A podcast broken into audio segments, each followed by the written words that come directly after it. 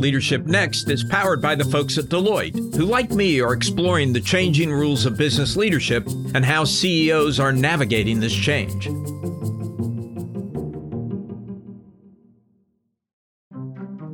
Welcome to Leadership Next, the podcast about the changing rules of business leadership. I'm Alan Murray.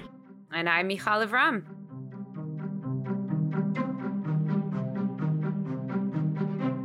Alan, ever since the pandemic, I feel like there are a handful of topics that CEOs and business journalists keep returning to again and again and again. And in fact, it was the topic of our most recent episode with Howard Lerman of Roam.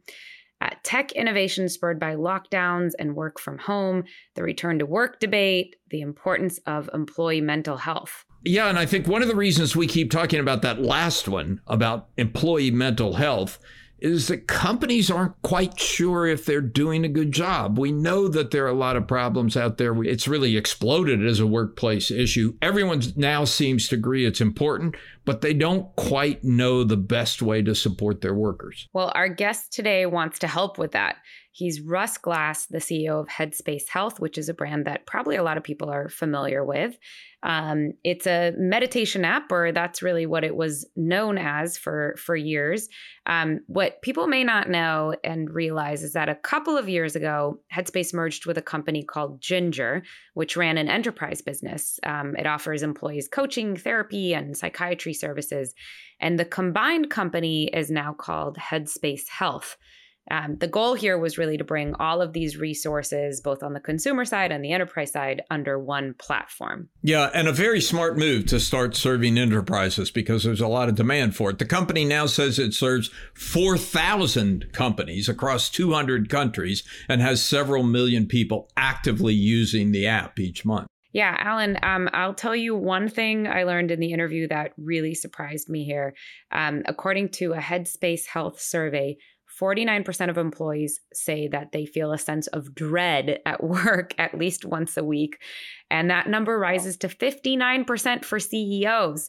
Um, I hope you're not feeling any dread right now, Alan, but what do you think about that? Uh, never any dread about joining you for a Leadership Next podcast. Good. But, but unfortunately, uh, I, I did dread the fact I wasn't able to join you for this one because this is one of my favorite topics. Yeah, we missed you. Um, I know this is a topic that's near and dear to your heart. Um, and and by the way, we also had a long conversation, Russ and I, about raising daughters. Oh, something we're all living through and have lived through, and we can relate to the three of us. Um, Russ is actually one of few leaders we've spoken to on this podcast who stepped back from his career to raise his kids. Uh, before joining Headspace, he was a full time wow. dad for 18 months and he talked about it and just what an amazing amazing opportunity it was for him. Wow but but let's not talk about him. Let's talk with him. Let's get right to today's interview. Here's Michal's conversation with headspace health ceo russ glass. Okay, so Russ, before we dive into the actual business here, um, I want to talk to you about just a little bit of, of context here about you. Um, so prior to joining um, Ginger as CEO, you started a series of companies. This is not your first uh, gig here. Um, a lot of tech focused companies, obviously. Um, this seems like a little bit of a jump coming into an established company in the mental health space. Um, how did this come about? Yeah, it is. It is a jump. Uh, it's actually it's my first healthcare company. All of my prior entrepreneurial endeavors and startups and whatnot were in different forms of tech, whether media or data or enterprise software. And when I left LinkedIn, I actually I didn't have any current ideas or or desire and and I just wanted to be dad. So I've got three daughters and I hadn't you know I'd spent the last 9 years uh, focused on the company and, and I really wanted to spend time with them. So I left. And after about 18 months, I decided that, okay, I wasn't ready to be retired forever. And I wanted to go back and do something. But if I was going to leave them every day, it, it needed to be for something that was impactful, something that the world really needed. And I came across Ginger. I recognized just how important the mental health crisis was and, and the supply demand imbalance that existed. And I felt like I could, you know, spend the rest of my career focused on it. Okay, so I'm gonna I'm gonna back up for a second. We've interviewed a lot of leaders on this podcast, male and female. I don't think we've ever had somebody uh, talk to us about you know stepping aside to raise their daughter. So I'm curious to hear just a little bit more about that. I mean, what was was that a hard decision to make? What reactions did you get when you told people? You know, I mean, look, I, I my first daughter was born about three months after I started this company, Bizo, that I eventually sold LinkedIn. My third daughter was born about a week before I sold the company. And so that entire six years of of you know building a company was at the same time that I was you know raising these these little little humans, you know, and and then I went to LinkedIn and that was an intense three years. So that was nine years of of me not putting them first. And uh, I, I I sort of recognized that you know you can never you can never get this time back. And I I felt like I was, you know, really privileged enough to have the the resources to take time away. And my wife also has a very um, uh, successful career, and so I took a step back and and I will you know it it it literally to this day I have relationships with them that that I wouldn't have had otherwise. You know, and and so it was one of the I think best decisions I've made in my career. Well, uh, one thing we definitely, uh, the three of us have in common, myself, you, Russ, and Alan, is we all have gotten to raise girls and still get to do it. So I commend you for that. Um, We're lucky. We're all lucky. Absolutely. Absolutely. So, uh, Russ, I, I want to go back to Ginger and Headspace. And I think, you know, maybe not everybody's familiar with the the merger that happened. And so give us a little bit of uh, a sense of just what was Ginger, what was Headspace, and what are they combined? Ginger was really a what I would call a category creator in uh, digital mental health. So Ginger recognized this huge supply demand imbalance that exists in the world between, you know, World Health Organization estimates about a billion people that have a diagnosed mental health condition, and 60% of them are not getting support. And and a huge part of that is because there aren't enough providers out there. There aren't solutions out there to scale access. So Ginger was focused on that problem.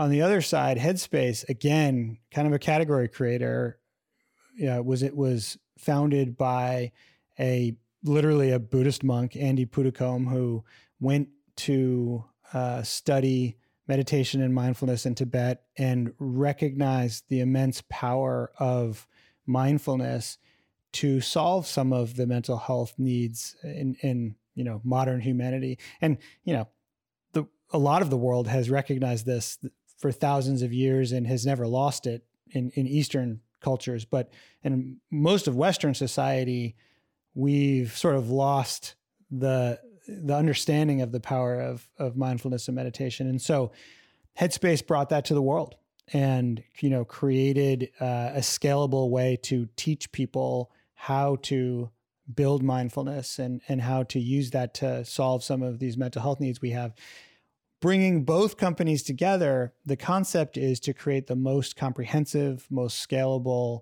approach to solve this mental health need of, of the world. And, you know, the combination of these incredible um, experiences and, and, and the user interfaces that, that Headspace has built to teach and, and help people stay on this meditation path. And then Ginger, the, the on-demand mental health system, when you bring both of those things together, you end up with something quite powerful, which is being able to understand where people are in their mental health journey, guide them to the right solutions for the needs, and be their lifelong guide to uh, mental health support.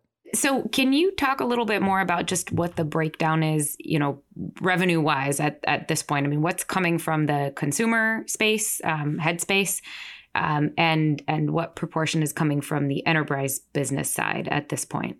At, at this point, the revenues is coming from the most part, from the enterprise side of the business, we've seen pretty significant growth. I think somewhat driven by the pandemic and and the recognition of just how important this is, kind of accelerated awareness of focus on mental health. And now we see that you know enterprises a top three focus area pretty consistently is is mental health and making sure that employees have access. Employees are uh, you know given the tools they need to be successful. And increasingly we're seeing health plans also understand that investment in mental health is an important part of whole person health of of making sure that you uh, maintain a healthy population and reduce healthcare costs downstream and so that's been a real growth driver of the organization really since the merger are are you concerned at all that um, some of that pandemic era growth um, is is slowing down, or that um, this isn't going to be sticky enough? Like if a recession does hit, if you know there are more layoffs, like we've seen, um, are these programs that anybody's cutting, or are they sticking? You know, it's funny. We weren't sure, you know, coming out of the pandemic, what we would see. We weren't sure in a recessionary period if we'd see pullback. And I would say for the most part at this point, we're pretty convinced that we're not seeing a post-pandemic pullback as as a starting point. The the I think the pandemic certainly accelerated the awareness and the need, but post-pandemic we haven't seen any sort of retrenchment in need. It, it, the, the elevated mental health concerns have remained we see, you know, stats like 90% of employees are feeling either somewhat or very stressed on a weekly basis. You know, we're seeing 49% of employees feeling dread at work on a weekly basis. So, so th- these are, you know, the kind of stats that companies are having to deal with right now and and and so eh, they've maintained a focus on it. I want to interrupt you there on just on the the dread piece. Like did you get any clarity in that study on what that means? Dread is not associated with anything good for sure, but what does that really mean that people are feeling dread at work? Yeah, this came from our um, workforce attitudes report. We, we've done this now for five years running. This is our 2023 study. And, and as we dug into it, it was sort of three main areas. One was economic instability. So worrying about having a job and maintaining that job. Two was productivity pressures. So, you know, how someone is showing up at work feeling like they have to get a, a number of things done. And if they don't, are they going to lose their job? Right. So, so that's how that is sort of coming together. And then, and then three is just expect rising expectations, the, the, the level of, of quality, the, the opportunity for others to kind of come in and take those roles. I think there's also a remote factor in all of this as well. I think there is a loneliness factor. I think there is a not really getting to know your colleagues as well when you're not working as closely with them. So there's a lot of things tied up in this and and I think we're in the very early days of understanding it. Um, but but the net is people are people are still suffering and companies are, are recognizing that and they've maintained a focus on mental health as an area they have to invest in. I would say the only area we're seeing some recessionary shift is is in sort of small to medium business. We're seeing that some of those investment decisions are taking longer we're seeing that they're they're more focused on return on investment. So they're, they're the decisions are going into the CFO's office more than they were before. So we're seeing a little bit of a shift there, but but for the most part, we've seen a a continuation of the pandemic trends of this being critical to the enterprise. Jason Girzadas, the CEO of Deloitte US, is the sponsor of this podcast and joins me today. Welcome, Jason. Thank you, Alan. It's great to be here. Jason, we live in an era of disruption, technology disruption, geopolitical disruption, workplace disruption, and it makes accurate predictions about what's going to happen in the future more difficult than it has ever been. Yet, the polls that we do together with you show that most business leaders largely remain optimistic. Why do you think that is? Well, I think optimism is a result of the fact that we've been through an incredibly tumultuous three years. And so I think business leaders realize that they've built resiliency into their organizations. The prospect of even more disruption isn't as foreign of a concept. And I think there's more confidence in their ability to adapt and to be agile. Secondarily, there's been tremendous investment in technology and new capabilities that client organizations and executives broadly are optimistic about those creating more value and more opportunity. So it's a function of what we've been through, as well as the investments that have been made that give a sense of optimism despite some of the headwinds. And what's your advice to companies that are struggling with the potential disruption in the future? Well, disruption is the new normal. I don't think there's any placid water on the horizon or calmness that we can predict. So it's a function of getting accustomed to the discontinuities that are ahead of us, whether it's around technology or geopolitical change or workplace changes associated with the future of work or the demands of the talent workforce. Change is the new normal.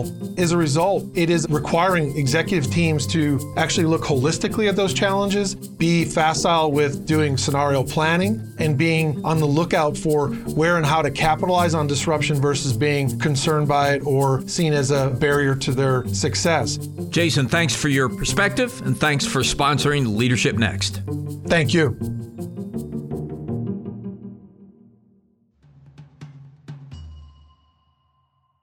What what do you feel like companies are getting right and what are they getting wrong about mental health? I mean, there's definitely, you know, we've we've covered um, so many different initiatives and uh, awareness and services um, and coverage um, for increasing coverage for mental health. But the companies that are getting it right, what are they doing? It's a great question. I'd say there are two things that the companies who are doing it really well are doing that not all companies are doing. One is they're focusing on culture change and and they're focusing on normalizing mental health conversations. And and usually that means they have executives at the organization or people in positions of leadership that are openly talking about mental health. That normalization is super important because it allows everybody at the company to feel like they can raise their hand and share that they might need some support, that they might need some help. And that's one. Two, then, is a focus on prevention. You know, I think a lot of companies are thinking about how they put resources in place to help improve access. They're finding that their health plans, you know, the, the, the networks are inadequate. So people aren't able to find therapists or, or psychiatrists that they, that take insurance that, that, you know, um, that don't require these huge out of pocket costs. But unless you focus on prevention, uh, you, you're you're missing a huge percentage of the population that's quietly suffering that that you know are either facing dread on a pretty consistent basis or are seeing elevated um, stress levels that ultimately will lead to burnout unless those people are getting the tools that they need to reduce stress. And it's interesting because you know you you brought up the remote aspect and that at least in in some cases and for some people it's it's contributing to uh, to problems right? And and and loneliness um, feeling disconnected.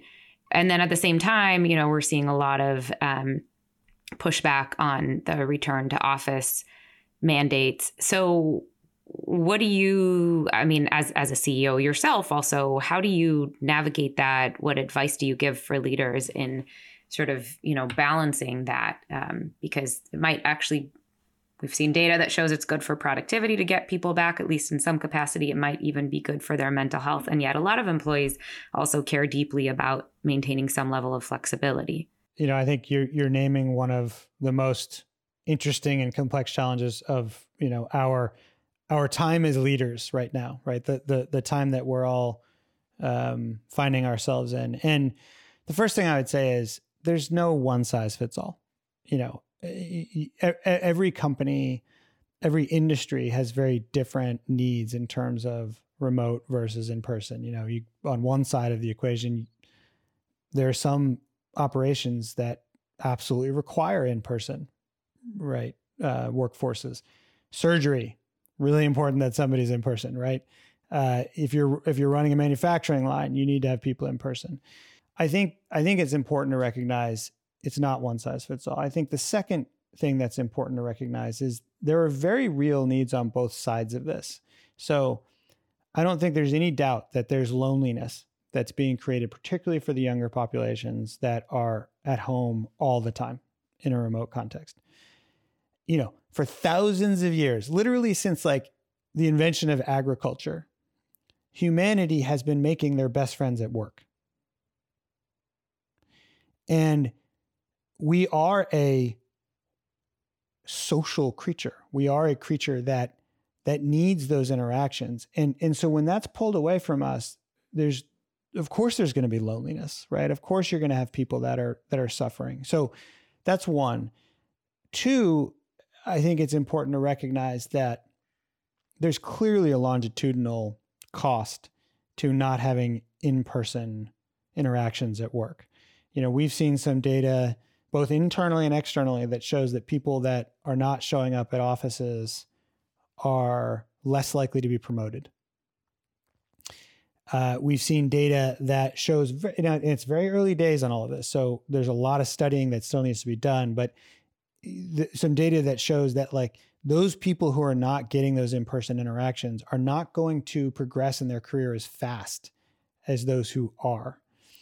And so that's one end of the spectrum. It's clear that there's value to in-person interaction, both to the individual as well as to the productivity in certain cases, right? But on the other side of that, you absolutely have a workforce that loves the flexibility and loves um, and in sometimes in some cases needs the flexibility from a if you are a single parent right and you you want to be able to um, earn while raising a family. So it's important as leaders to recognize both sides of this and work towards developing opportunities and helping people recognize that going to the office is actually going to be valuable for you and the organization. Um, okay, I want to ask you uh, real quick, just on the on the landscape, uh, the competitive landscape, and obviously, um, as uh, demand grew uh, during the pandemic for services like Headspace and, and Ginger um, and what you guys offer. Um, so did the number of apps and services that that offer um, mental health. Um, you know, all, all sorts of whether it's purely digital or not.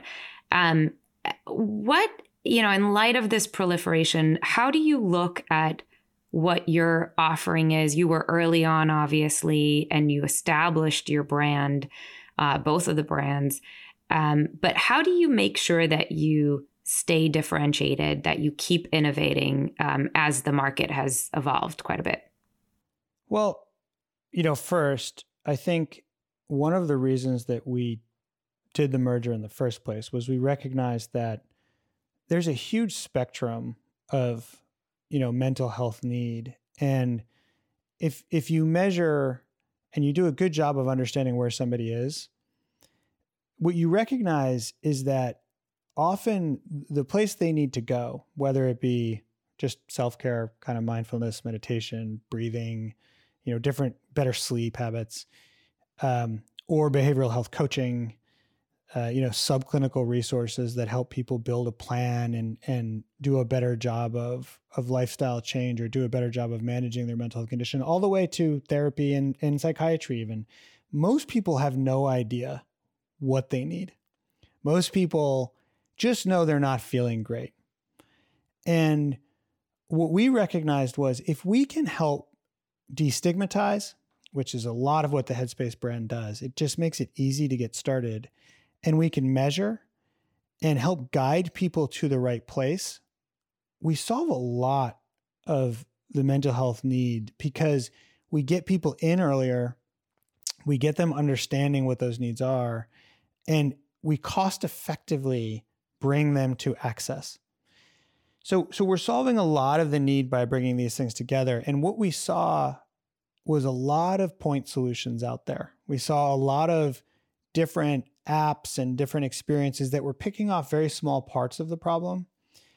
But at the end of the day, the trick with that one is that companies are you know, sort of tired of point solutions. They're tired of all the the. It's vendor fatigue, right? Of all of the the different vendors, particularly in the pandemic. They all everybody bought a lot of stuff and realized that actually it wasn't getting used and that there was real fatigue there. But secondly, if someone doesn't know what they need, it's very difficult to sort through the thousands of different apps and experiences and and things that are being built and we really wanted to take that on. We wanted to help people understand and then provide the lion's share of support that they might need. And that's why we say, you know, we really think Headspace is the most comprehensive mental health platform out there right now because we've brought these things together in a, in a way that is is just less friction filled for somebody to access.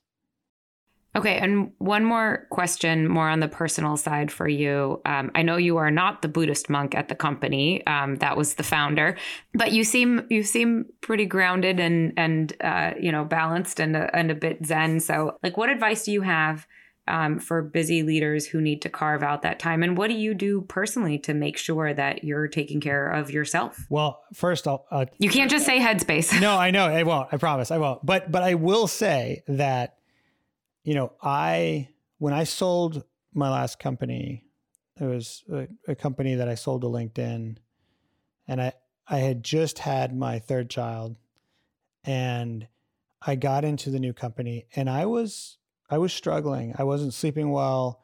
I had an infant at home. I was struggling with some imposter syndrome. I went from a you know couple hundred person company to a six thousand person company. I'd never worked at any place that big, and I really didn't know if I was cut out for it. I mean, I started to doubt myself.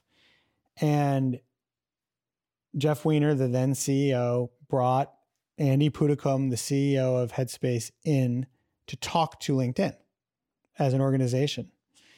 And I downloaded the app during the talk and I started building a meditation practice. And, it's funny, like it didn't do anything for a week, it didn't do anything for two weeks but I was committed to it because I had heard great things about it and I saw Andy talk and it made sense and all that good stuff.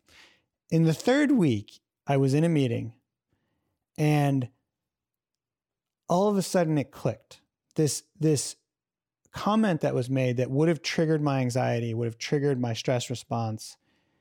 I noted it and I just kind of let it go. And and and it it hit me what mindfulness is all about. It's not about, you know, it's not about changing anything about you know the world emotions still happen anxiety still happens but it's about your response to it it's about being able to recognize it let it go and have a different response to those triggers have a different response to those anxieties and that has been a game changer for me not only from a, a leadership standpoint but from a marital standpoint from a being a father standpoint so that is important. I would say a few other things though. One is sleep.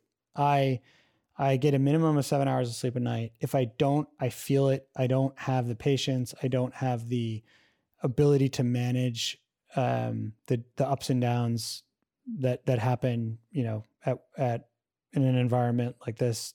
You know, without good sleep.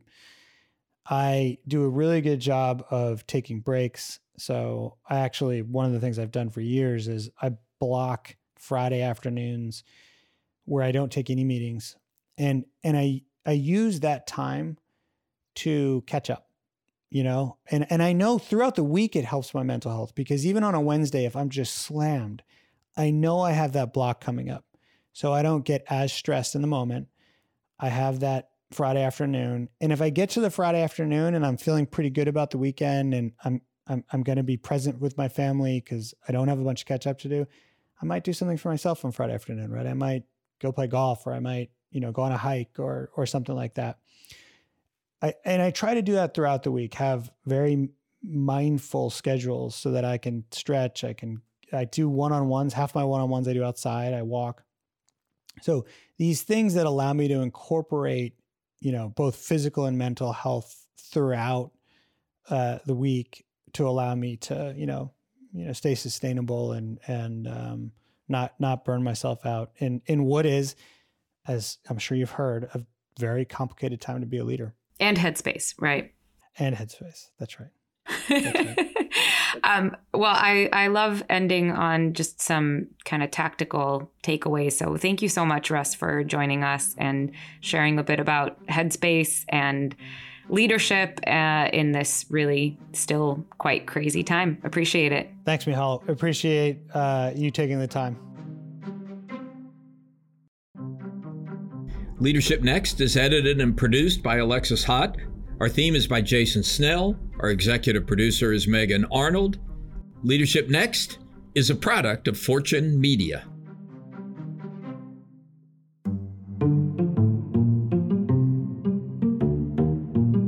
Leadership Next episodes are produced by Fortune's editorial team. The views and opinions expressed by podcast speakers and guests are solely their own and do not reflect the opinions of Deloitte or its personnel.